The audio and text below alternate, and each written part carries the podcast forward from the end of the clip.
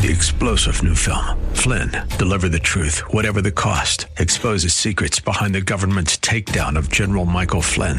Flynn knew what the intel world had been up to. He ordered the first audit of the use of contractors. This set off alarm bells. He told the truth. He was the most dangerous person for Donald Trump to hire. They had to get rid of Flynn. Flynn, deliver the truth, whatever the cost. Available now. Watch it today. Go to salemnow.com. Salemnow.com. Welcome to Come Together San Diego, the live local show on K Praise, designed to explore what unity in the body of Christ sounds like within our communities and beyond. Don't just listen to it, be a part of it. Now, here's your host, Bible teacher, writer, broadcaster, and lover of God, Caz Taylor. Well, welcome back and welcome to Come Together San Diego for just another time. We've been doing this, as you know, my listening friends, for we're in our sixth year now. So uh, I know that you've become a bit familiar with uh, me and my cornball humor. And what? You listen anyway? Thank you for that, my friends. So you you know, as you've trekked with me for this uh, number of years, that these shows I try the name of the broadcast you know is Come Together San Diego. So the purpose of this is to bring unity in the body of Christ and bring others into the body of Christ. And oftentimes I use uh, uh, certain verses in Scripture. I use the Old Testament and the New Testament, sometimes individually and sometimes in uh, cohesion one with another. And that's what we're going to do today. We're going to talk about a topic that uh, any person that's even a passive student of the Scripture will uh, smile a little bit about. It's called the Book of the Revelation of Jesus Christ, the Book of Revelation. And we're going to talk about the, especially those who have been tracking with me over uh, the years or of, of, late. You know, I spent a lot of time on the feasts and festivals, days and years of the uh, of the Scripture and of the biblical and Hebrew truths found therein, and I blend those with current events and things like that, and I blend, you know, the feasts and festivals with the days and times and years, and um, and even we talk about Torah quite, quite a bit. So this is going to be a real blessing for you because we're going to take the book of the Revelation and compare it to the seven feasts and festivals found in God's uh, calendar and uh, we're going to do that. But I'm not going to do this, oh no, oh, not by myself. I'm going to be bringing on a person who's well steeped in the things of rabbinic studies, in the things of uh, uh, Israel, the things of Hebraic roots. And uh, this is a lady, if you are familiar with digging out uh, rabbinical insights and the Torah study, you may know the name Hollisa Wine, And she is with me for the entire two hours, going to talk about the book of Revelation, particularly the seven churches or assemblies as they relate to the seven biblical feasts and festivals. And with that long winded introduction, Hollisa Wine, how are you? I'm great. It's good to be with you today. Yes, yes. I was hoping that you'd tell us a little bit uh, uh in advance before we dive into uh, all the different uh, churches or assemblies and the actual feasts and festivals. Give a little overview of you and uh, why these things, as a Torah teacher that you are, are so important. Um, well, my, my background probably wouldn't have indicated that I would end up teaching Torah. I'm actually a retired law enforcement officer. Um, but the the beauty of the job that I had is that I continued to go to school. Uh, I had the type of job where I could kind of trade out. I could do some things uh, for the Department of Justice, and in return, I could have some time off to do some things I wanted to do that would let me go to Israel and improve my Hebrew and um, be able to attend graduate classes and so forth until uh, I obtained my doctorate. And so my my doctorate, even though it's in philosophy, the, the content area is in uh, how you teach adults, especially in a correctional setting. Um, so it, it, doesn't seem like the two things go together, but I think the study skills absolutely informed how I was able to study scripture. And even as I furthered my education in religious studies, it helped me to really prove out a text And so many people now they're doing their their Bible learning on the internet and you know phone apps, and they want it in 30 second or two minute bites. And that's the best way that I can tell um, to be deceived. There's there's an old saying, you know, when you study Scripture, and that is context is everything. Mm-hmm if you rip things out of context, which it takes about 30 seconds to do, then it's highly likely you've entirely missed the point. And I think that's why we have so many denominations today.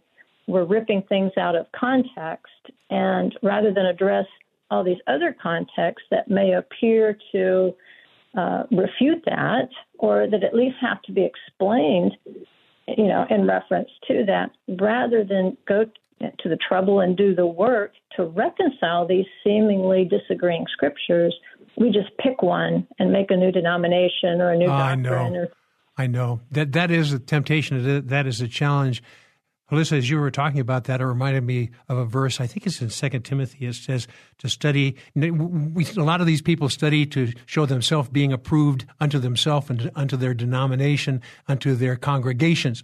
But the truth of the matter is, the study that we need to do before God is a reverent, holy study. And the Scripture says, in I think Second Timothy, study to show yourself approved unto God, not unto other people. Um, a workman who does not need to be ashamed rightly dividing the word of truth. And one of the things, as I've strolled through your web pages and things like that, you are a person who purposes, clearly purposes, to rightly divide the word of truth. Another uh, thing that you mentioned in your little introduction there is how do these two things go together question mark well the question that we're going to deal with that question that you asked earlier in your introduction about the the two things the the uh, seven churches in the book of revelation and the seven feasts and festivals found in Scripture. One would ask, but but how these things go together? But I, I I know you well enough to know as you explain that, light bulbs across San Diego County and beyond are going to go on and go. Oh, there's a wonderful connection there, and it's going to help them understand both facets, both the feasts and the and the assemblies or the churches in the book of Revelation. So I, we've got a little bit more time left in this segment. I'll let you tie all these things together, and in the next segment we'll begin launching into the actual. Uh, uh, I don't know whether you want to talk about the feasts first or the actual churches, but I'm going to hand the baton to you to set the stage for all of that. So lay it on us, would you, um, Alyssa? Okay. Well, it, I mean, it goes back to again, context is everything. When you want to study scripture, and I learned early on that, at least from the Jewish point of view, and they have been studying scripture much longer than most. yes. Uh, in the original language. And so there's a saying that Moses is the prophet and the prophets are his legs. Now that's kind of an odd turn of phrase, but but what they actually mean by that is, you know, Moses, he received the word of God face to face. He says, I, I spoke to Moses face to face, not like I did with others in dreams, visions, and dark sayings. It was mouth to mouth, face to face. And so, if you want the clearest prophecy in the Bible, then you go to the first five books of the Bible, which are called the books of Moses. And as I you know, studied more in depth, I realized that saying there's a lot to it because it seems like everything that comes after those five books refers to those five books in some way. And we're not leaving out the New Testament either. No, the, the New especially is founded on those books of Moses that were the face to face prophecy, and even Yeshua was called, you know, that prophet who is like unto Moses. There's a face to face encounter when you deal with Yeshua. And that's who he spoke with on the Mount of Transfiguration. He spoke with Moses and Elijah. He didn't speak against them. No. He spoke with them and they spoke with him. They were all sending the same message, whether it's the Torah, the prophets, or even the, the New Testament scriptures, they're not in disagreement, they're in perfect agreement. Yes. And I realized there was nothing I was reading in the New Testament, and especially in the book of Revelation, that I hadn't already read before in some way. Yes. I call it seed prophecy or proto prophecies of the Torah. Um, there's Yes. even prophecies within prophecies within prophecies. And that's when I realized that, you know, I want to understand 666 and the beast in Revelation, then I need to go back to the sixth day of creation and understand that the beast and the man were created on the same day. My, we're going to talk more about this. We're running out of time in this segment, but th- that is that is uh, an amazing uh, point of view that you have. And I'll tell you what, with that with that point of view, uh, we need to have a, a, a major appreciation for uh, Moses and the books of the law. Uh, Genesis, Exodus, Leviticus, Numbers, and Deuteronomy. But therein, a lot of people go, I don't believe in the Old Testament. I'm going to stick with the New. If you want to really understand the New Testament, the way to do that is to dig into the Old Testament. The way to look at the foundational truths therein is to look at the first five books uh, of, of of Scripture, and then you will begin to see that uh, hard to understand books like the Book of Revelation uh, uh, answers itself in many ways as you dig into what is meant by those things. Hollisa Ale um, Wine, you're going to be joining me for the remainder of the broadcast. We're setting the stage for the next stuff, talking about the seven churches or assemblies, comparing them to the feasts and festivals, which are sevenfold as well. And we'll be right back. This is Come Together San Diego, the live local show on K Praise. More Come Together San Diego is just moments away. Come Together San Diego with Caz Taylor on K Praise. And welcome back, my friends. A remarkable show uh, showing you how God structures His Scripture from Old Testament to New Testament to even the current day times, how they're in perfect harmony with one another. A lot of people say, well, I'm a New Testament person. I don't even pay close attention to the Old Testament. If, if you want to understand the New Testament, you have to delve into the Old Testament, in particular, the first five books of the Scripture. We have Halissa Ale Wine with us today, and she is a rabbinical student extraordinaire, and uh, she loves Hebrew related things and teaches Torah as well. So she's going to help us understand how the uh, books uh, of Moses tie in with the book of the Revelation in particular and other things as well. Alyssa, I'm going to hand the baton to you. I know a lot of people that are spending most of their time in the New Testament. Um, obviously, they're familiar with the book of the Revelation, but uh, they don't realize how intimately that is tied to truths of the Old Testament, even including the feasts and festivals. I'm going to hand the baton to you to lay the groundwork and then dig on in. Alyssa. Okay. Um, well, you know, if we look at it in its simplest form, if we're trying to understand the New Testament, what we have to understand is there is nothing new under the sun. That uh, even Yeshua, you know, he's he arrives on the scene after books and books and books and books prophesying of his arrival. So again, it's there's nothing new. And if I do want to understand Revelation, then I have to learn my prophetic language from the Old Testament. More specifically, I want to start with the first five books, the books of Moses. And so I'd like to just kind of read out of Revelation chapter one and just give you an example of knowing your prophetic language from the Old Testament so that you can see even the prophecies of, of Revelation through the right contextual eyes that you know he doesn't rip out a whole new language and vocabulary and glossary on us so we can read the book of revelation.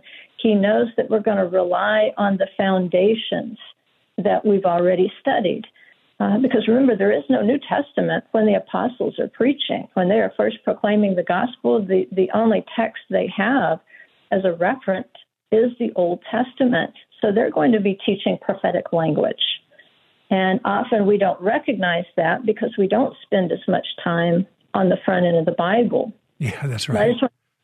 I want to give you an example. You know, uh, John says, I was in the Spirit on the Lord's day, and I heard behind me a loud voice like the sound of a trumpet saying, okay, when I hear a loud voice like the sound of the trumpet, that takes me back to Mount Sinai because it's describing the conditions there when they were about to receive the Torah. And he says, Write in a book what you see. Well, what did Moses do? He wrote. I mean, the first set of tablets were given to him, but he had to write the second set after they were smashed. And we know that they were written front and back according to the word. And the scroll that John, that's described that John eats later, is also written front and back. So, okay, I have context for this. I've seen this before. He says, send it to the seven churches. Now, I'm reading out of the NASB, but I have to go back into John's head, and I realize John never went to church. he's, writing, he's writing to the first century believers and those who would come after. But John never went to First Baptist on Main Street that has a nice steeple and a bell in it. And they don't take up offerings for Lottie Moon in the first century. There's a different context. And so we know John went and he worshiped in the temple in Jerusalem. And we know that he celebrated the seven feasts, you know, uh, with every other observant Jew. And we know that he was instrumental in planting smaller fellowships um, as he went out and took the gospel. But he really has no context for a church as we would see it today. So I have to go back to John's eyes and say, what are the only seven assemblies that John would be familiar with? And it would be the seven feasts, starting with Passover and ending with tabernacles. And we see he's about to relate those assemblies to particular um, churches that have been planted at that time. He says to Ephesus and to Smyrna and to Pergamum and to Thyatira and to Sardis and to Philadelphia and to Laodicea. Now, those have passed out of history in terms of significance.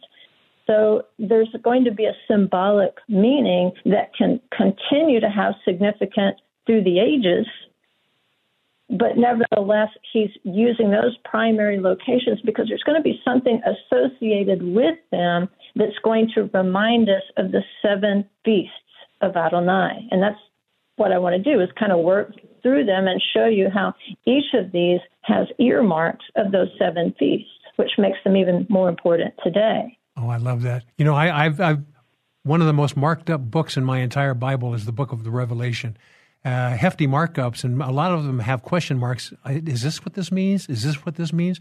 And the more that I realized that God has given us the old in preparation for understanding the New Testament, then I go, a lot of these question marks are scratched off now because, because there's references to them in the law and the prophets and the Psalms. It's all there if you are diligent and you look at it. So we're excited to hear how you uh, compare the Old Testament feasts and festivals with the New Testament uh, seven assemblies or churches. I'm going to hand it back to you, uh, Alyssa.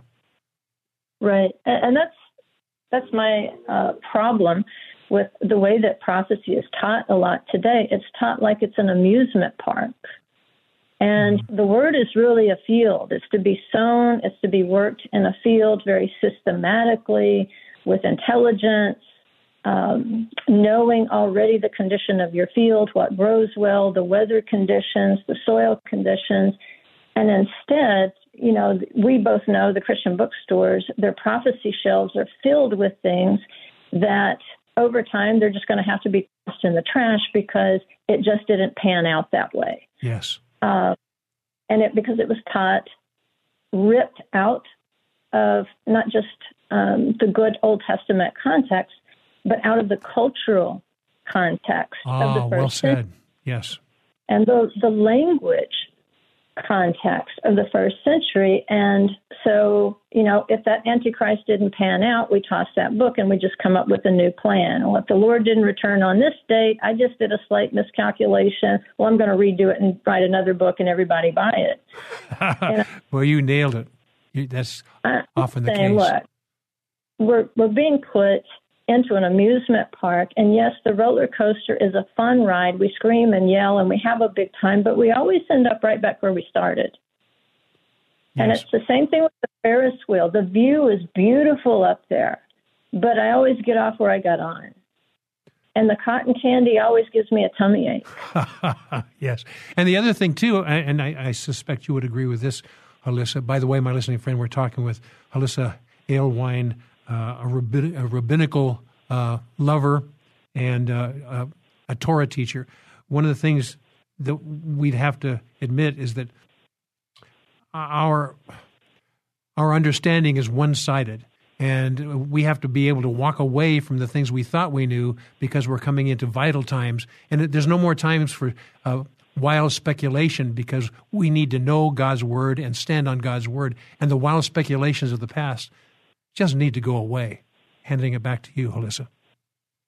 Yeah, and I think that's why in Revelation that the the end of days is described to us, or at least the, the days as we know them before there's a, a significant transition into the millennium.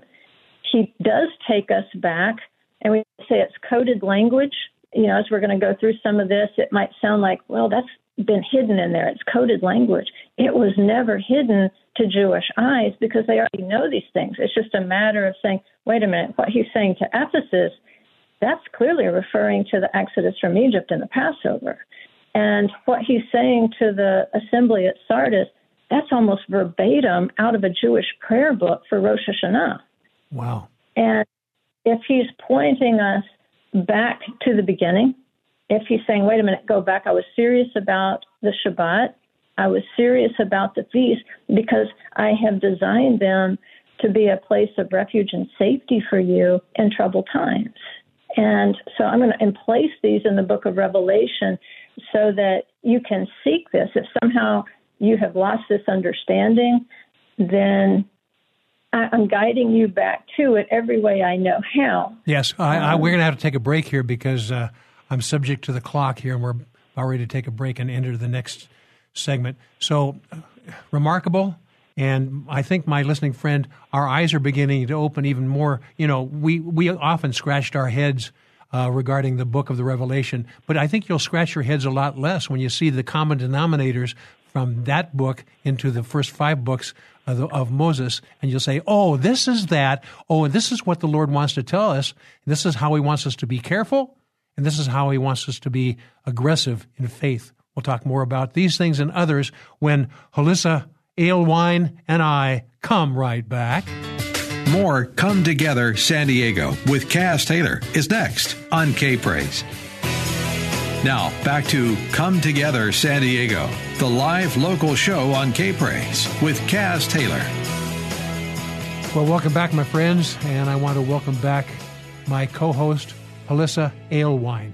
She is a uh, rabbinical study uh, expert, I would call her. She'd say, "Oh, come on," but she is, and she's got wonderful uh, insights regarding the Torah and how they play out. And if you're, a, my wife and many of her friends have delved into the Torah of late, and they're beginning to see. You know, they've gone through the Torah teaching, uh, cyclical teaching I think this is their third time through, and now they're picking up things they'd never even considered the earlier times through.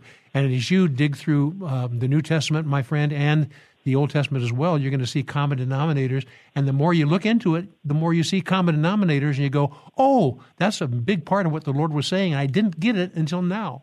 Well, your now, right now, my friends, is the time we're spending with Alyssa Alewine, and she's going to give us some further insights on one of those New Testament prophetical books called Revelation and the churches or assemblies therein and how they tie in with the feasts and festivals. We've talked about the feasts and festivals a long time, many times in this radio show. Now you're going to see how they come together. And I'm blabbing too much, so here is Hollisa Alewine to tell us more. here you go. Okay. Well, we were just, you know, pulling a, a, few verses out of Revelation chapter one to set the stage, and, and I thought we would just kind of work through those seven assemblies of Revelation, and, and we can mention a few points so that if your listeners, even if they're not that familiar with the seven feasts uh, that were given to Israel, I can give them a few things that hopefully will ring a bell. That I'm sure that they they have read the first five books of the Bible, and so hopefully it'll it'll ring a bell, and they'll be motivated to dig a little deeper and see well why is this in place for the last generation before the glorious return. So uh, as we continue down in chapter one, it says, In his right hand he held seven stars, and out of his mouth came a sharp two edged sword. and his face was like the sun shining in his strength. When I saw him, I fell at his feet like a dead man. And he placed his right hand on me, saying, Don't be afraid. I am the first and the last and the living one. I was dead, and behold, I am alive forevermore, and I have the keys of death and Hades. And so, in that context, again, and you're not even going to find this um, explicitly in the Torah, it's just hinted to, and then the rabbis tell about it. They they understood what happened at Mount Sinai in a particular way, because remember they go to Moses as the as the commandments are being given, and they say, Moses, you go and talk to him because if we keep listening, we're going to die. And the rabbis say they were literally dying. That as that first commandment goes out, that they just fell over dead. And so he resurrected them they you know they, stood up again and they're like, okay, here comes another command. Bam, they fall over dead. Oh my. And, and that's what what happens to a human being when we hear the word and we realize who we are in comparison to that word. It's like, yeah, that word will kill us, but Yeshua is saying, and it gives you life. Yes. It gives you life too. It resurrects you from the dead. But clearly, they didn't want to go through, you know, 10, 10 deaths in order to get the whole story at Mount Sinai. But you know, reading this through Jewish eyes, you say, mm, that kind of puts me back at Mount Sinai, because John falls falls down like a dead man, which was the response of the Israelites when they're hearing the commandments. Um, and Yeshua goes on, and he says, Therefore, write the things which you have seen, and the things which are, and the things which will take place after these things. As for the mystery of the seven stars, which you saw in my right hand, and the seven golden lampstands, the seven stars are the angels of the seven assemblies, and the seven lampstands are the seven assemblies. So there's a duality right there. When we look at the seven branch menorah, we always look at it and say, oh, yes, that represents the, the seven spirits of Adonai that are listed in the book of Isaiah. And they do. But now Yeshua is saying, hey, look, I want you to associate my people with those seven lampstands. And it, it goes back to if his spirit is in his people, then yes, they are one and the same. Just like the spirit and the bride say, come. Yes. Which one? Well, yes, it's both of them. If the spirit is in the bride, they say, come. come. yes. Two things, but one thing. And so he's telling his assemblies, I, I want you to have this identity with the seven spirits of Adonai. And I want you to associate the move of these seven spirits at appointed times uh, within the seven assembly times. And that's why, you know, we see the whole message of the gospel in these seven feasts if we're paying attention and we really study what they're about and the, you know, the true themes yes, of yes. each of you know, something that struck So- me. He, he, here's what happens when I listen to a teacher such as you, uh, Alyssa. When when you mention certain things, like certain phrases, like they died at Mount Sinai and things like that, it it makes me dig through Scripture because you say the rabbis implied that or suggested that, but it reminds me of a scripture, even in the book of the Revelation. It says, "And they overcame him by the blood of the Lamb, the word of their testimony, and they loved not their life unto the death." Well, in a very real way, these people in uh, at Mount Sinai. Um, um, love not their life unto the death. And they and paul says i think i die daily. So the the death is if you really want to understand the depth of god's truths in uh, the seven churches or the seven assemblies and the seven different uh, feasts and festivals dying is thematically a way that one must go in order to have that resurrected understanding of these things. It is so good. I'm going to have you continue. Forgive me for uh, but you you inspired you know you inspired me to weigh that against Scripture, and uh, you you gave me some nuggets. Thank you, Alyssa. Good, good. And I, I think everybody who's read these seven assemblies, you can recognize something very modern in their structure. They're written in memo form. They're they're not written like say the letters from the apostles. Uh, they they're very brief, and it's when you write an inter office memo, it's because there's, certain things you assume everybody knows. You're working for the company, right? You you know what your job is. You know what the company is making. You know what the time schedules are. You know what the holidays are, the days off, the shifts. You know who's in charge. Everybody knows what everybody's supposed to be doing in their department. So you don't repeat all that. Yes. And so each of these seven assemblies, you'll notice it's the same structure. It's a memo, and it, it'll say who it's to, who it's from, what they're doing right, which you would want to do for your employees before you tell them what they're doing wrong, which comes next. Mm-hmm. And then he'll say, and here's what I'm commanding you to do. This is how you fix it. And then he'll give them a little exhortation, kind wow. of a little, you know, on and the rear is, end. And, and, and, this is the structure of uh, the Lord's instructions to each one of the seven uh, assemblies, right? He, he uses that same memo structure. That's that's excellent. Well said. Yes. So let's just take a look at Ephesus, and um, without reading the entire passage there, there's some particular things, and, and of course, it's coming from the one who walks among the seven golden lampstands. This is who it's coming from. Well, Yeshua is described as the one in the middle of the lampstand in Revelation. And remember, it's that middle pillar of the menorah that was the original piece of gold, that it was hammered out. The other six branches were hammered out of that original one piece. And so the menorah is only one piece of gold, but it has seven branches. Oh, my. And the central branch is Yeshua. He's saying these seven spirits, as you look at them, or even as you look at them as the seven assemblies, the seven feasts, he's saying I was in the middle of it. I was at the, I was the originator. And so whatever you do, he's at the center of it. Oh my! You know that that you, you mentioning that is uh, I I don't think it's coincidental that we're uh, celebrating the uh, the aspects of of Hanukkah uh, and these aspects of Hanukkah had to do with that servant candle in the middle. Of course, that was a nine uh, candlesticks, and this is this the seven. But nonetheless, the, the picture is very very clear there about the Lord in the middle of the churches or, or assemblies, instructing each one. And as you get into the instructions of Ephesus, Smyrna, uh, Pergamum, Thyatira, Sardis, Philadelphia, and Laodicea, can hardly wait. It's about time for us to take a break really soon.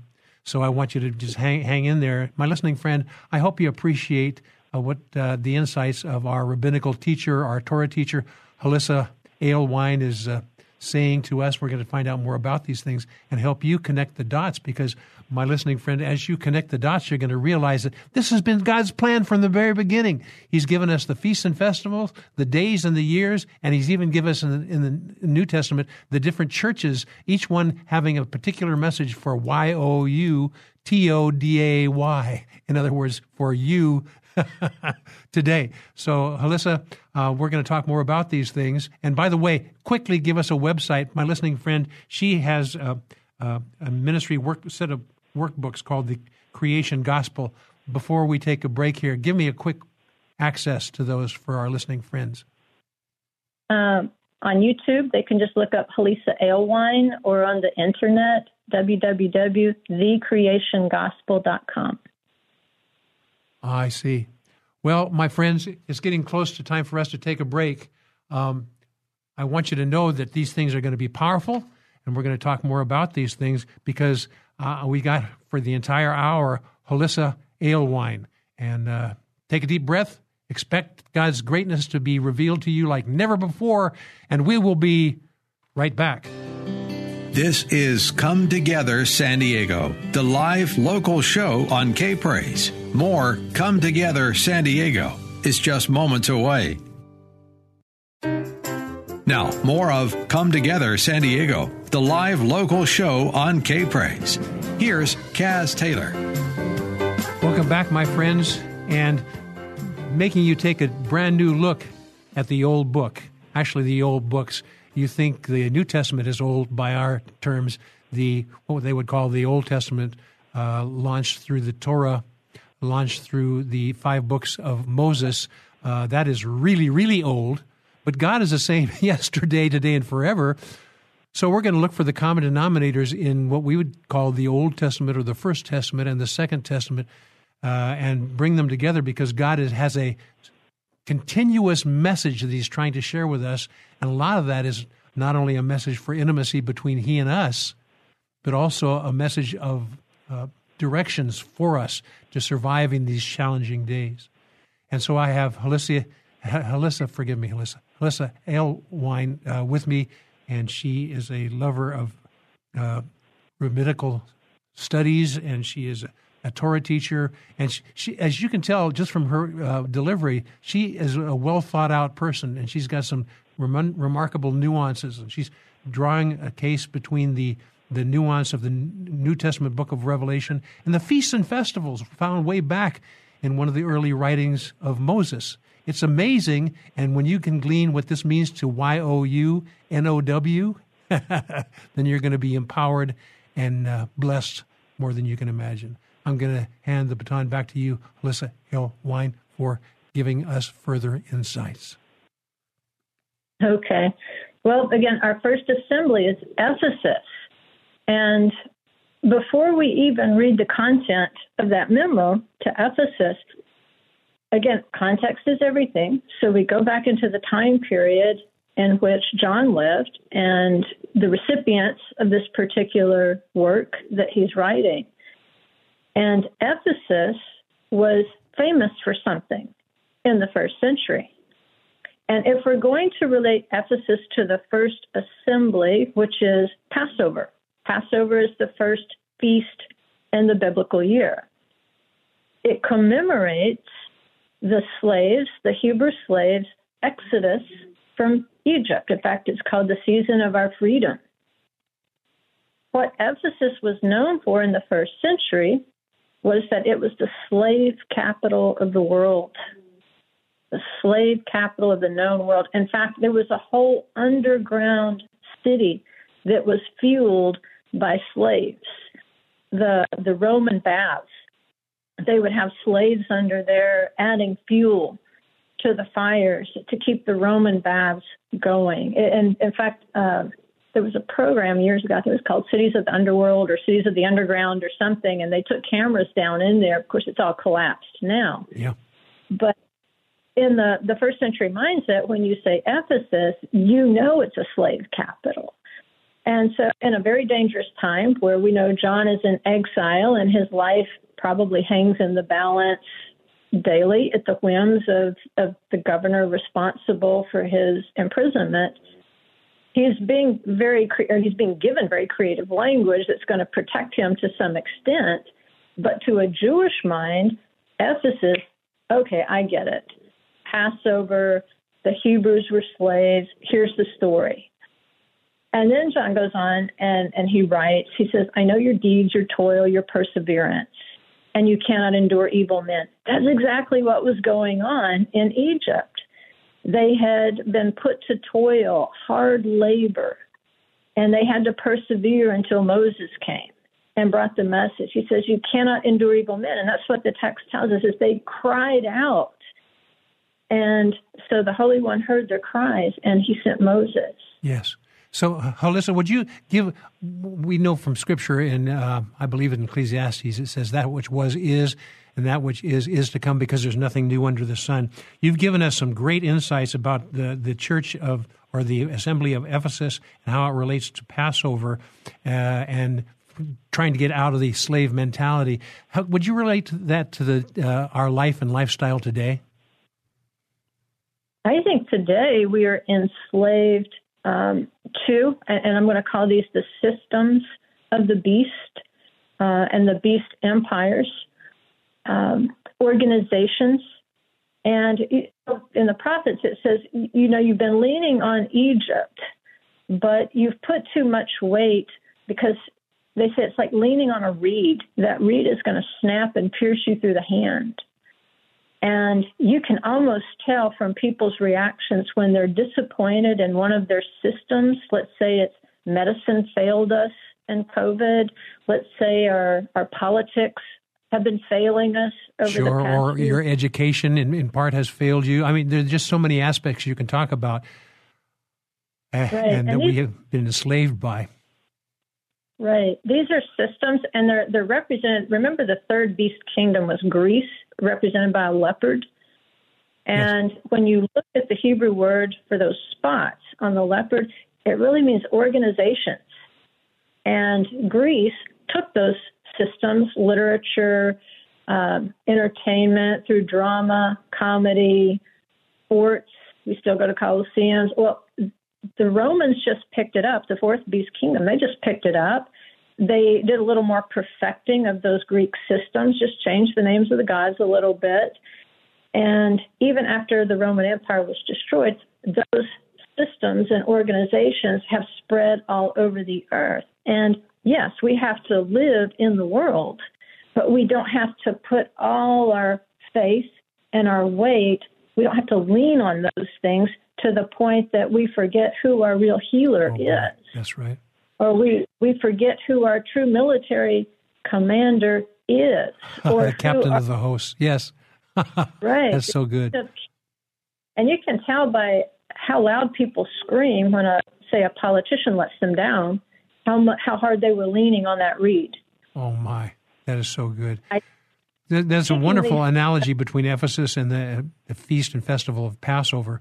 Uh, where do you want to go from here? We've got a little bit of time left in this segment. Okay. Well, let's just go on to the next um, uh, assembly. And that's going to be the assembly of Smyrna. And you can even hear a word in when I say Smyrna, you can hear the word myrrh because they have the same root. No matter whether you're looking at it in Hebrew or Greek, it still goes back to the same thing myrrh, the, the particular spice. And myrrh is a death spice. People in the first century, you would anoint them with myrrh when they died, when you buried them. You see the, the women doing this for Yeshua. Uh, but this would parallel the days of unleavened bread. And the unleavened bread is called matzah, but it's also called in Hebrew halachma anya, which means the bread of suffering. Wow. The bread of suffering. And what is this particular assembly told? He says, I know your tribulation. I know your poverty. That's another translation of it. Not just the bread of suffering, but the bread of poverty. And he says, But you're rich. And he says, Don't fear what you're about to suffer. And so he talks about some of you are going to be cast into prison, that you may be tested. You will have tribulation 10 days. Be faithful unto death, and I will give you the crown of life. That myrrh um, is not just the death spice, the same word that means bitter herbs that you eat with the matzah, with the unleavened bread. Uh, that's going to be maror. Maror. And they both mean the same thing. It's a bitter herb. It's a it's a very bitter spice.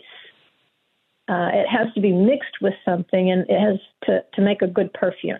My, uh, but I'm going to ask you. We, we're running low, low, on time on this segment, but I'm going to ask you to do this parallel. Not only uh, we're talking about the New Testament revelation, but and also the unleavened bread relationship between that and Smyrna.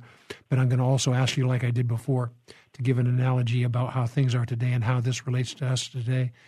My listening friend, if you're engaged, it's understandable. We have an engaging lady who is a Torah teacher, Hollisa Alewine, joining us to tell us more insights to help us combine the, our understanding from the New Testament to the Old Testament and pardon my analogy, from the New Testament to the Old Testament to even the Now Testament, because these all things are intertwined to empower you and give you comfort that God's in control. So do not worry. We'll talk more about this when I come right back. This is Come Together San Diego, the live local show on K Praise. More Come Together San Diego is just moments away. Come Together San Diego with Caz Taylor on K Praise. Welcome back, my friends. We have the honor of having Hollisa Alewine with us for two hours. She is um, she comes from a teaching environment. She was, I guess, you actually taught in high school, but also you have been in, involved in the uh, Bureau of Prisons. You've been involved in um, a lot of other, um, what do we want to say, um, there was another aspect that you told me that I didn't make note of. You were involved in uh, uh, le- some legal related things as well. Uh, Alyssa, help me remember the other thing you mentioned. Oh, law enforcement, of course, law enforcement and federal law enforcement. All those things, you know, people go, I've done this and I've done that, but but uh, now what do I do? The Bible instructs that God gives us progressive revelation in things. So no matter what your background was, He will use it to uh, enlarge you and have you enlarge the lives of others. Alyssa, it's a joy to have you with us and uh, to explain how the New Testament and the Old Testament even relates to the Now Testament, talking about uh, the churches in the book of the Revelation and the feasts and festivals in Leviticus and beyond and what those mean to us today. By the way, my friends, Come Together San Diego is a wonderful broadcast intended to make you join together with your brother and your sister who may have different flavors, different backgrounds, and how you come together to be empowered by the Lord. So if you want to find out more about me and uh, Come Together San Diego and different broadcasts, go to Come Together San Diego at kprz.com. Once again, Come Together San Diego at kprz.com. Excited to hear more insights from you, Alyssa, as you entwine the book of the Revelation and the churches or the assemblies to the feasts and festivals in the Old Testament. Handing it back to you, Alyssa. Okay. Well, I mean, just to wrap up the, the message, the memo to Smyrna, again, it, they're warned that there's going to be some tribulation, there's going to be some affliction, but they're not to be concerned about it. That this is just part of the process. And again, if you're celebrating the feast, you kind of get that because you you eat unleavened bread for seven days. You eat that bread of affliction and poverty to remind you of something, and um, that's exactly what was said in Exodus. Um, that the Hebrews had taskmasters appointed over them to afflict them. And they built Pharaoh storage cities, Pithom and Ramses. And again, we talked about those systems of the beast, how we are building these systems uh, of, you know, control. However, we are not of these systems. That's not what where our faith should lie. And so it says the more they afflicted them, the more they multiplied and the more they spread out, so that they were in dread of Israel. So the good news to Smyrna is yes, you're going to be tested. You're going to uh, kind of be imprisoned within these systems. You're you're in nations of exile right now, but the more that you're afflicted, if you will cry out to the Holy One instead of depending on these systems to bail you out, and that's the way that they're designed, then you know the the Redeemer is coming. Yes, the Savior is coming. And you're just gonna you're just gonna multiply. And that's the thing to remember. The same road that killed pharaoh and his army was the road to freedom for the israelites. Oh that's a good analogy. That's powerful.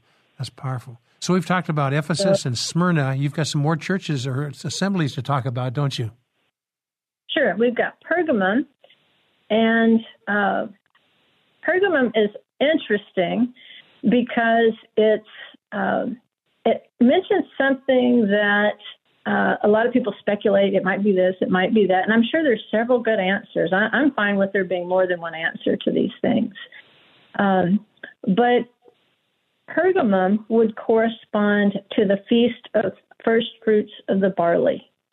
And of course, we know that this would have been the day that Yeshua resurrected from the dead. So we're being reminded of the resurrection of Yeshua, which we get during that whole season. So you can also take those first three assemblies and squish them all together, and you have an overall view of the the bundle there of Passover, unleavened bread, and first fruits, which all occur right there within those seven days. Right in the in the in the first biblical month of Nisan. Yes. Right, and so it, it, even talks about my witness, my faithful one who was killed among you where Satan dwells. Well, that, I think there's a duality of understanding there. It's referring to Yeshua, the witness, the faithful one who was killed where Satan dwells.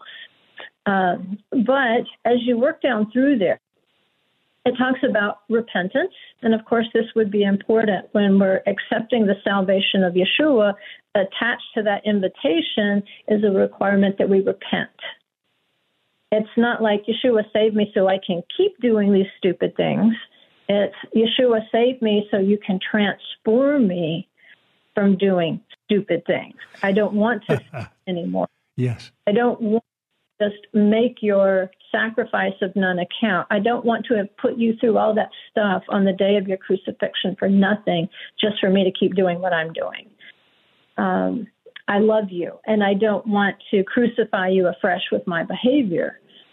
And so, in the exhortation part of the memo here, the Pergamon, it says, To him who overcomes, to him I will give some of the hidden manna, and I will give him a white stone and a new name written on the stone, which no one knows but he who receives it. There's an interesting allusion there to something way back in the beginning in, in the story of creation. There's actually two accounts of creation. There's the chapter one, which describes the natural creation, but there's also the next chapter, which describes it, it focuses more on the Garden of Eden. And it's not that there were two separate creations. One is clarifying the other. And I love teaching on that, the, the rivers of Eden. But the idea, when you look at the specific language of the Garden of Eden in the beginning, which is where we were created to live, that's, that's plan A. We were created to live in the Garden of Eden. There was, um, it says in that place, um, uh, Shoham stone, which is usually translated as onyx, which is black stone. But the very word Shoham in Hebrew means to turn white. Oh my! And that's it's, it's it's odd. Like, okay, it's a black stone, but why are you saying it means to turn white?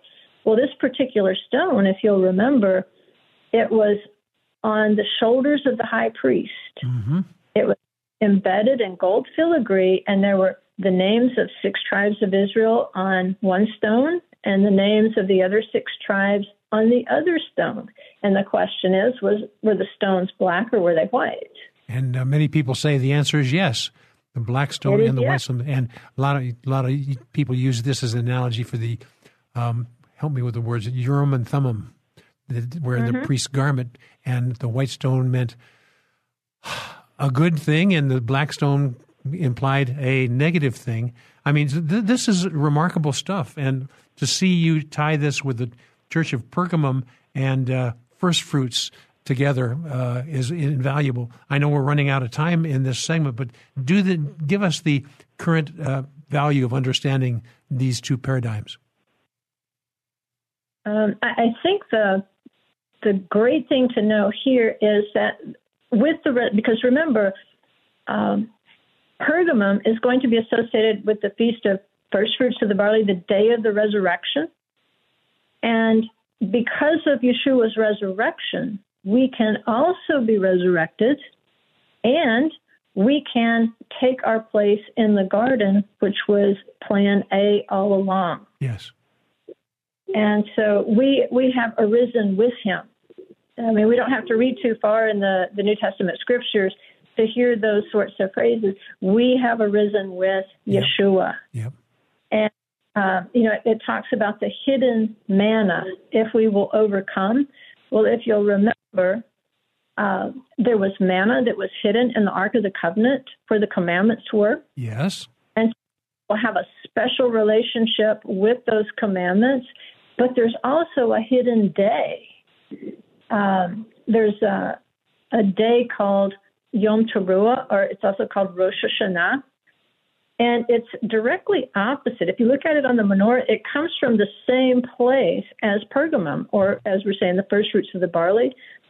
Rosh Hashanah is it comes from the same place on the menorah. It's just it comes out on the other side, and that's called a hidden day in Judaism, referring to the Feast of Trumpets or Rosh Hashanah, and that's the resurrection day of the greater body of Messiah. Oh my! This is such remarkable stuff. You know, in my studies, my my favorite time frames are the last three festivals or feasts uh, uh, uh, noted in, in in Scripture because th- those are feasts and festivals that are in present day fulfillment. We're going to talk more about these things and more so when my co-host Hollisa Alewine joins me for more. We're just getting into the book of the Revelation and also the books of the Torah, the early books of Moses. Ah, life is good if you know where to look and in whom to believe. We'll talk more about these things when we come right back. More Come Together San Diego with Caz Taylor is next on K Praise. Come Together San Diego with Caz Taylor on K Praise. Hey, my listening friends, is this you? The New Testament is important. I don't worry too much about the Old Testament. Or is it uh, is it you saying, "Oh, I love the prophecies of the Scripture," or "I love the Gospels of the Scripture," or "I love the Psalms"? That's where I camp out. Well, you know something, my friend. God's got a bigger picture than your just your limited uh, point of view. He wants to blend your point of view with other people's point of view and turn you back to His Scripture in Torah, the teaching of. Uh, the Word, but also the New Testament and Old Testament combined together, you're going to realize that all these things uh, are foreknowledge for you to put together in these challenging times. So honored to have Hollisa Alewine with me and a lover of the rabbinic studies and uh, uh, biblical truths and Torah teaching. So I'm going to have you continue your analogy between the uh, the books of the or the churches in the book of Revelation and the feasts and festivals. Hollisa Alewine. Okay. Okay, well let's let's skip on to Thyatira, which is the fourth. If we're picturing the menorah in our minds, Thyatira would be in the middle. There we talk about Yeshua in the middle of the lampstand. Uh, Thyatira is right there in the middle, so it's the central pillar. It's central to everything. And Thyatira would line up with the fourth feast of Israel, which is Shavuot. Shavuot. You might usually hear it as Pentecost probably. You've probably seen it translated as Pentecost. Shavuot means weeks, of course, because you know you're counting the seven weeks to get there. But Shavuot commemorates the giving of the Torah at Mount Sinai. And, uh, you know, it even starts out, you know, the Son of God who has eyes like a flame of fire. Um, of course, that's what the Israelites saw on the mountain were the flames of fire. And uh, he, it's it's kind of a we don't want to call scripture downer, but in terms of what they're doing wrong, it's a real downer because it's disappointing. Oh my, yes. He said, uh, "You tolerate the woman Jezebel, who calls herself a prophetess, and she teaches and leads my bond servants astray." So that they can commit acts of immorality and things and eat things sacrificed to, idols. idols. Uh, well, and there's more to this, but we'll just stop right there for, for a second and realize great things happened at Mount Sinai. They received not just the Ten Commandments, but as they camped there, Moses also gave them the rest of the Torah. There's there's a total of 613 commandments. What would apply to an individual is a pretty small number compared to the whole 613. It, it takes a whole nation to get that accomplished because not everybody's a farmer or a shopkeeper or, or a, a fisherman. Or, yeah, absolutely. Right. But what happened there, it was wondrous. They saw the fire on the mountain, they heard the voice, and they said, We will do and we will hear. We agree to this covenant. This this will be our code of conduct. These will be our instructions for life. And Moses goes up the mountain to get the remainder of it. And what do they do? Yep. They set up a golden calf and they began to eat things sacrificed to the idol and they began to commit acts of immorality. And you're saying, yikes, how is that so, you know, how did I miss that before? Well, often if we don't associate these assemblies with the seven feasts of, of Israel, then we would totally overlook the correlation that they're exact. The exact thing happened at Mount Sinai. He says, I gave her time to repent, and she does not want to repent of her immorality. Behold, I'll cast her upon a bed of sickness, and those who commit adultery with her into great tribulation unless they repent, and I will kill her children with pestilence. Yes. Um, and ultimately, he says, I will give to each one of you according to your deeds. Now, so many times we get into salvation by grace discussions that we forget how to live in our salvation, and that yes, the, the book of Revelation says our deeds follow after us. So salvation, as we walk in our salvation, we're we're being perfected by the Holy Spirit to do what the Word instructs us to do. So yes, deeds do count once you're saved. They don't save you, but they're you know this is the natural outgrowth of being saved is wanting to conform to the image of Yeshua who never sinned. Mm-hmm. And when we fall short, there's grace, but it does, Paul says, God forbid we would keep on sinning. And yes. so, right here, we can see the process that Moses went through. First, the Levites have to take swords against their brothers and to kill the worst offenders. And then apparently there were kind of like some less blatant offenders that had to be dealt with. So he grinds the gold into dust, mixes it in water, and makes them drink it. And this is understood to be reflected in the trial of the woman accused of adultery. Oh, yes. That it says her belly and her thigh will fall. And the way it's worded in the Torah in Hebrew, it's basically the same thing as we hear toward Babylon. Has fallen, fallen. Well, her belly and her thigh will fall, fall. Oh, my. She will exposed as an adulteress, and that's what idolatry is. It's committing adultery with another god. Oh and so, so compare this quickly with with today. What what Thyatira and the Feast of Weeks and Shavuot have to do with us today? Again, I, I think it's a matter of obedience. He says, I will give to each one of you according to your deeds. When you refuse, when you rebel, against the instructions of life that He's given us, then you have made yourself your own God. And eventually you will be exposed. It might be sooner, it might be later. But there's there's no fruit from that. It, there's no fruit from idolatry. There's no fruit from self worship. Yes. And that's what we've wanted to do from the beginning. He says you can have all these trees, just not that one. Yes. Well, that's a, real, a real lesson for us today. It really is. And I'll tell you what, my friends, uh, God, Jesus Himself fulfilled each one of these feasts until we get to the the the uh, next series of feasts. Uh, the you know the uh, uh, trumpets and Day of Atonement and Feast of Tabernacles. Those things are in progress today. We haven't seen the fulfillment of those. We've seen the fulfillment of the others. The Book of Acts, chapter two uh, tied to uh, the Feast of Weeks and Shavuot and all these other festivals. Jesus fulfilled those, and his church has been and is fulfilling them as well. But the last three are perhaps the most remarkable. We we just have a couple of minutes here. You want to set up the Sardis and the Feast of uh, Trumpets uh, aspect of this, uh, my sure. friend Hollisa? Sardis means red ones, and that's not a compliment in a Hebraic context because basically they're being called Esau or Edom. Ah. Uh, so there's a problem here. Um, but the easiest thing we can do with Sardis, because it does correlate to the Feast of Trumpets, which is also called Rosh Hashanah in a, in a Jewish context, you can go through this particular memo to Sardis and there's passages that are almost verbatim from Jewish prayer books for Rosh Hashanah. It'll blow your mind. You know, when you say, oh my goodness, how did we miss this?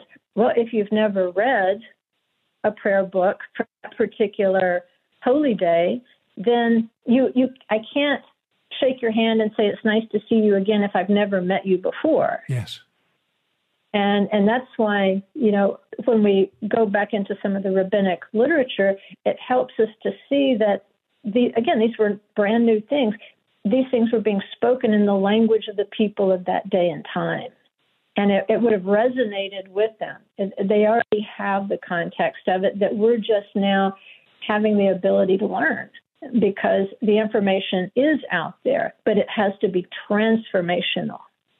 Not just information, but transformation. Because remember, Rosh Hashanah or the Feast of Trumpets, it represents the time of the resurrection of the greater body Messiah. Yes. That's yes. why we see this like we're in an amusement park. You know, and also uh, what would mean to us today, the Bible talks about that nobody knows the day or the hour.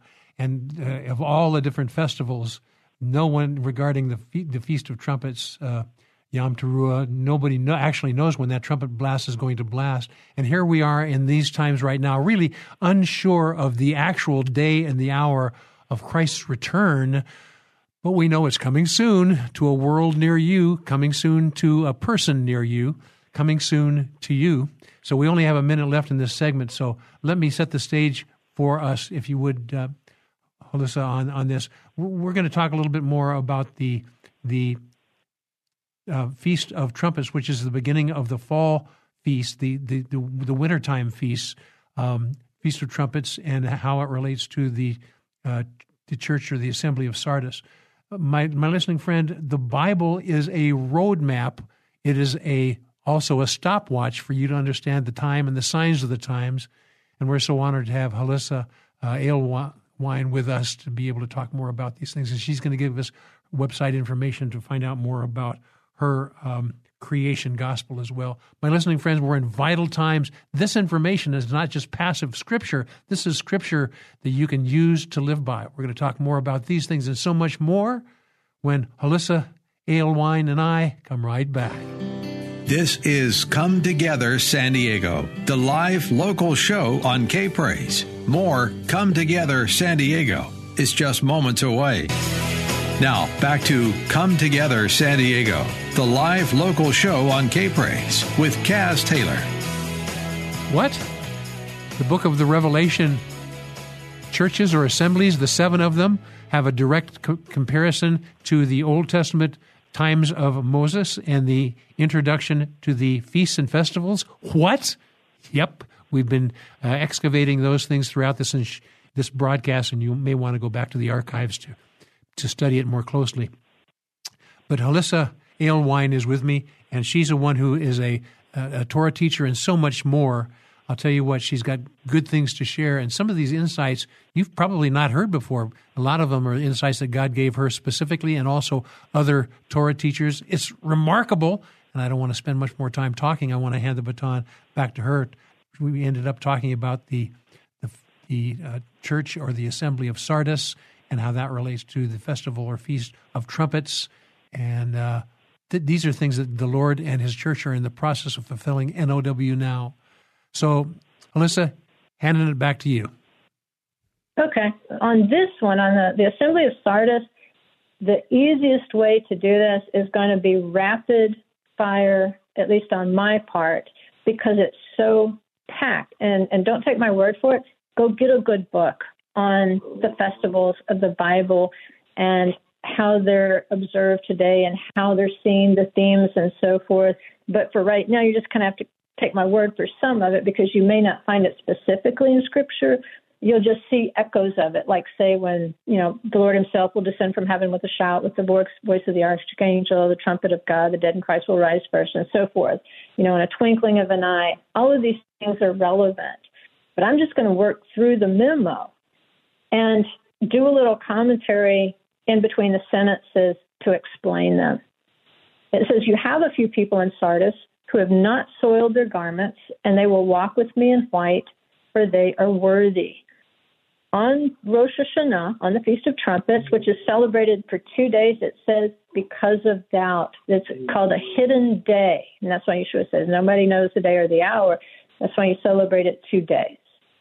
Uh, you wear white the first day in the synagogue. Everybody wears white because you're about to die in the synagogue. As you do those prayers in the synagogue, you everybody is buried in white. Jews are buried in white. Everybody's the same. And what's going to happen as you listen to that shofar, as you listen to that trumpet in a moment, in the twinkling of an eye, you're going to be changed and you're going to be resurrected into the next year. And so it's it's kind of a, a marker in the year, and that's why you wear white on the first day because you're about to die, be buried, and be resurrected. And it says, "He who overcomes shall thus be clothed in white garments, and I will not erase his name from the book of life, and I will confess his name before my Father and before his angels."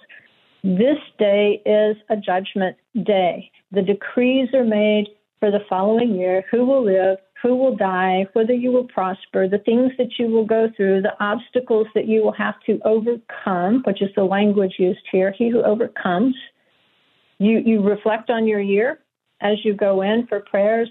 Did I overcome the obstacles that he set before me? Did I did I run the path he set before me at this time last year? If you've overcome, you'll be clothed in white garments. You'll you'll be part of that resurrection. And part of this, remember, because it's a judgment day, the standard greeting from Rosh Hashanah until Yom Kippur for that 10 days is may your name be inscribed and hmm. sealed in the book of life. Yes. And that's exactly what Lewis says. I will not erase his name from the book of life, and I will confess his name before my Father and before his angels. He's going before the heavenly court on your behalf on this day. Now, this Yeah. you're, talking about the Day of Atonement, are are you not? Uh, on this particular day, it's the judgment day itself is Rosh Hashanah. It's the Feast of Trumpets. Yes. Okay, and then, and then we're transition, transitioning into the Church of Philadelphia and the Day of Atonement. And that would be correct because they're not sealed until Philadelphia, until Yom Kippur. Ah, the They're sealing. Right. They're being judged on the Day of Trumpets, but then they will be sealed up when the gates close at the end of Yom Kippur, and that's when it's over. Oh, and so he said, I have not found your deeds completed in the sight of my God. That's the whole point of the Feast of Trumpets. It's sealing up your year, it's bringing your year to a close for evaluation. And if it's not finished, if you've still got some things to repent of, to complete, you have 10 days to do it before the gates close at Yom Kippur. So it kicks off these 10 days of intense repentance. But for the righteous, it's understood that one day they will actually be resurrected at this time, and that those 10 additional days are more for the intermediates who really haven't done the work. Uh, well, boy, you talk about that, and as it relates to these last days, this is really an inspiration, is it not, to uh, to not be lackadaisical in your relationship with the Lord and your relationship with His kids, because um, you want to be ready for that particular time, don't you, Hollisa? Right. Because he says, wake up and Yeah. strengthen the that remain, which were about to die. Well, that's the, also one of the phrases associated with this particular holiday. It's wake up, you sleeper, arise from the dead. In other words, don't fall asleep in your sin and stay there. Oh, Be yeah. resurrected. He says, remember. Uh, okay, this feast is also called a zikaron. It's a day of remembrance. Remember, therefore, what you have received and heard, and keep it and repent. If therefore you will not wake up, I will come like a thief, and you will not know at what hour I will come upon you. Wow. He who has ear, let him hear what the Spirit says to the assemblies. Oh my! You, And- you know, there's so much talk about the woke generation versus the awakened generation. We're hearing this throughout uh, Judeo-Christian uh, uh, conversations and things like that. And this and th- this is perfectly uh, uh, related by you. This is a time for being awakened and to be awake. And a lot of time, people are looking to be woke, and that's that's the the enemy's strategy. Uh, we got just a couple minutes here, but uh, continued thoughts on Philadelphia and Day of Atonement, and we will conclude that in the last se- segment coming up, and the final feast we want to talk about as well. If you'd be so kind, Okay. Hollisa Alewine. We've got these 10 days that connect us from the judgment day of the Feast of Trumpets.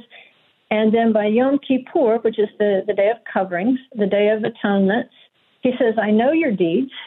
Behold, I've put before you an open door, which no one can shut, because you have a little power and have kept my word and have not denied my name. That's important. Um, remember, the door shuts at the end of Yom Kippur. It's kind of like Noah's Ark. Once Adonai shuts the door, nobody else gets in. Oh my! And he says, I'm putting an open door before you. I'm, I'm bringing you into a place of refuge. Um, they can't slam it in your face. And he even says, Behold, I will cause those of the synagogue of Satan who say they are Jews and are not but lie, I will make them come and bow down at your feet and to know that I have loved you. That's a first century um, I don't want to say it's a phrase, but it is. It's actually seed of Satan, synagogue of Satan. This was what the Pharisees would call somebody who didn't keep the Torah. It's not calling all synagogues of Satan. It's saying uh, those who depart from the Torah, they are called the seed of Satan or the synagogue of Satan. And the phraseology and, is interesting too. Uh, uh, they say that they are Jews, but they're not. And so, you know, in today's vernacular, there are a lot of people say, "Yeah, I'm a believer in God. I'm a believer in Jesus." But if you're doing, if you're not doing the works accordingly, uh, that is a uh, kind of a parallel to this scripture, is it not? Where it said that they say that they are Jews, but they are not, but they do lie. I mean, isn't it, wouldn't this be an analogy for current day times? Right, because it's people who know what to do and they don't do it. Yeah, exactly. Exactly. And he says, Because you have kept the word of my perseverance, I also will keep you from the hour of testing, that hour which is about to come upon the whole world to test those who dwell upon the earth. So if we think things are bad now, just imagine what that hour will be like after the resurrection of the dead. Oh, my.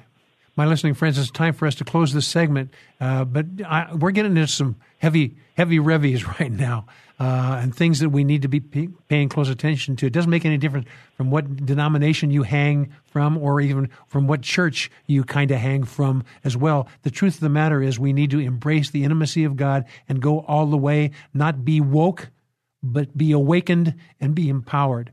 We're going to talk more about this as we close this entire show. So thankful for Hollisa Alewine to join me. Ladies and gentlemen, boys and girls, this is the time, and God has called you for such a time as this. We'll talk more about these things when we come right back. This is Come Together San Diego, the live local show on K Praise. More Come Together San Diego is just moments away. Now, more of Come Together San Diego the live local show on K Praise. Here's Caz Taylor. Yes, yes, and also here's co-host Hollisa Alewine with me, and uh, we've gone a number of segments now telling you about the feasts and festivals, telling you about the churches uh, in the book of the Revelation, tying them together, and also giving you insights of where we need to be looking and how we need to be living our lives today. And I'm going to allow you, if you'd be so kind, Hollisa, to, to tie this all together in the last segment and uh, handing it to you. Oh, by the okay. way, give it, give. Let's start out with a with a, a, website for your wonderful series called the Creation Gospel Workbook. Okay. Anybody that wants to, to go through the workbook, they can purchase the workbook, Amazon, our website, which is www.thecreationgospel.com, or you can order it through your local bookstore. Um, you can also watch the videos for free on our YouTube channel, which is just look up Hollisa Alewine. And the good news is that we don't take a salary out of the ministry. So when you purchase the workbooks or materials, donating directly uh, to three orphanages that we support. That's so One good. in India um, and then two in Africa. So um, you know, it's it's a good deed. It's not just you know study. It's you're able to do a good deed by purchasing a workbook.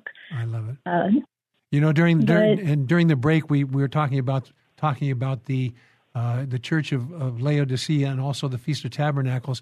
And I my analogy was the Feast of Tabernacles is really a nice summary and a closing statement of God's plans for His church and the world.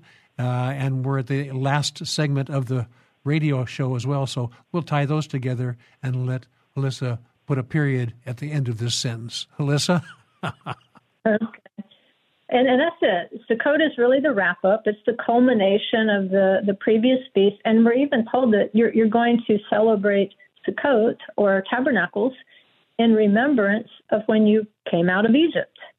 And so it ties the end back to the beginning, and that's exactly how it begins. It says, The Amen, the faithful and true witness, the beginning the creation of God. And and so if if you kind of know what you're looking at here, you can smile when you see that. Yeah, he does declare the end from the beginning and and so forth. It's just one continuous circle. But this particular memo to Laodicea, it sums up really the fall feast. He says, I know your deeds, that you're neither cold nor hot. I would that you were cold or hot. So because you're lukewarm and neither cold nor hot, I will spit you out of my mouth. Now, in the rabbinic literature, this group of people will be called the, the intermediates. Here it's being translated out as lukewarm, tepid. They're neither hot nor cold. And the intermediates are the ones who were said to need that additional 10 days between Rosh Hashanah and the Day of Atonement because they're lukewarm. They're, they're not really completely repenting. They don't really intend to turn loose of these things that they're doing or begin to do the things that they should do. And the the crazy thing here is they think they're okay. He says, You say I'm rich, I've become wealthy, I have need of nothing, and you don't even know that you're wretched and miserable and poor and blind and naked. I advise you to acquire from me gold refined by fire. In other words, it's going to take tribulation for you to achieve a status that's beyond lukewarm or intermediate. He says that's what's going to make you rich. That's what's going to bring the white garment so that you may clothe yourself, so that you don't have to be ashamed. And eye to anoint your eyes that you can see. He's, he says, I'm reproving and disciplining you. And you say, now, wait a minute, I thought the gates closed at the end of Yom Kippur. They did. Yet, and we don't know where they're getting this, but the rabbis say, even at tabernacles, there's an opportunity to repent, that he's very long suffering. It doesn't mean you're going to get the same rewards, but it kind of goes back to the are we talking about salvation or are we talking about rewards? Because Yeshua told two different kinds of parables. Salvation is salvation, it's all equal. But in terms of the work that you put into the kingdom, it's not. That the work you put into it for him will be commensurately rewarded. And he's saying, even at this late date, even at tabernacles, repent. Don't just stand there and be lukewarm.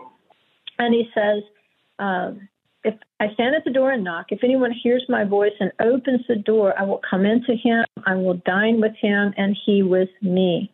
He who overcomes, I will grant to him to sit down with me on my throne. I also overcame and sat down with my Father on his this oddly is reflects a Jewish tradition about the seven evenings of tabernacles. They say that there, there are seven patriarchs from Scripture, and we don't know if they mean literally or they're just figuratively using yes. the attributes of Abraham and Joseph and so forth. But these are called the seven shepherds. And so I wrote a book on Hanukkah called The Seven Shepherds, Hanukkah and Prophecy, because Hanukkah is actually a a replay of tabernacles at, at this particular time of year because of the abomination that causes desolation and how the the Greeks were overthrown, the temple was cleansed, and so forth. But they say that each of these seven nights of tabernacles, the seven shepherds will come, and it's kind of like an interview. They'll sit in there, you know, while you're eating in your sukkah in your little uh, booth, and they're going to question you. Like the, the question is, well, how well did you dwell in the clouds of glory that He supplied for you in this journey? And so it's it's an upper level, more of a interview of, okay, you made it, you're here, but they're still doing interviews like, what are you qualified to do in the millennium? If Yeshua is going to send you out with a job to do, to take that news out to the nations, to instruct the nations, that didn't go up against Jerusalem. And we're talking about a traumatized world here. They've just come through a seven year tribulation that's worse than anything. And a traumatized world, now you're going to take them the word. Are you qualified to do it? Have you studied? Have you shown yourself approved? Have you overcome your own tribulations? And if so, you know, there's something on the resume.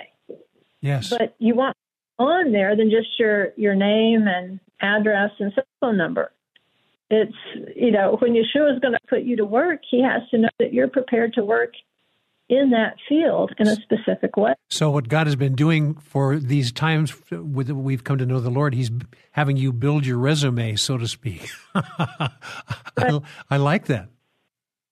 Right. If you don't want to, like He says, you, you need eye salve to anoint your eyes that you may see, and you need clothes so that you won't be ashamed of your nakedness. Imagine when we look back at our lives and evaluate all the time we had to prepare for Yeshua's return, and we just wasted it. Oh, my. Yes. When we matched against the things that we could have been prepared to do for him and with him, and we didn't do them because we were just wasting good time. Yes, yes, yes. Time has become so much more invaluable to me as I get closer to the Lord and closer to His Scripture. I realize these times uh, are are vital, and am I using each tick of the clock to its maximum uh, effectiveness? And that's a question that we, you know, we need to we need to embrace. And my listening friend, that's for us in these last days as well. Are we embracing the Lord and His Word and uh, becoming approved in these things because this is we're writing the last paragraph or the last sentence of our resume for eternal purposes. Uh, I've got less than two minutes left. Uh, Hollisa, if you'd like to give a, a, a, like a 20 second, 30 second parting word, and then I'm going to have to uh, uh, end the show. Thank you so much for spending time with me, Hollisa uh, uh, Alewine. And once again, the, the website for the Creation Gospel workbooks. Yes, I, I just think it, once you get into this and you realize the richness of the scriptures, then you're going to want to dive into it. You're you're going to want to know more because most of us we we've sat around and we say, okay, I follow Yeshua, but I know there's going to be more. Yes, I know there's more, and I think this really is a door that leads you into more and more than you can handle. That's right. So thank you so much for joining us. I mean, remarkable stuff. Go into the archives, my friend, find this and listen to it about, oh, I don't know, 10,000 times. I appreciate that. Hollisa, you're a remar- remarkable lady. Hollisa Ale Wine. And one more time, the website, and also you're an author of books. One of them is Standing with Israel. That really needs to happen in these last days. Uh, really quickly, the website in uh, just a few seconds www.thecreationgospel.com. Creationgospel.com. My listening friend, it's really an honor for Hollisa and I to share the gospel with you and to realize that we're concluding the resume because he's going to call on us to use that resume for these days which we find ourselves. And my friend, that is uh, more powerful than you realize. It looks negative on the world, but it's blessings for us. Talk to you next week on Come Together San Diego. And thank you, Hollisa, for joining me. Bye bye, guys. Thanks for joining Caz Taylor and his many friends, including you, for Come Together San Diego. Join us again next week as we explore what unity in the body of Christ sounds like within this county and beyond on Come Together San Diego. Tell a friend, tell a neighbor, tell a coworker, and then let's all come together San Diego next Saturday from 5 to 7 p.m. on K Praise. Three star general Michael J. Flynn, head of the Pentagon Intelligence Agency, knew all the government's dirty secrets. He was one of the most respected generals in the military. Flynn knew what the intel world had been up to, he understood its funding. He ordered the first audit of the use of contractors. This set off alarm bells. The explosive new documentary, Flynn, Deliver the Truth, Whatever the Cost, uncovers the facts behind this scandal. Flynn told the truth. He was the most dangerous person for Donald Trump to hire. I find out the worst enemy that I'm going to face in my life is right here in America. They took my assessment and they wanted me to change it. And I was like, I'm not changing it. They had to get rid of Flynn with in depth interviews, archival footage, and never before seen personal records of the man behind the headlines. I just felt like I was drowning. Flynn, deliver the truth, whatever the cost. Available now. Watch it today. Go to salemnow.com. Salemnow.com.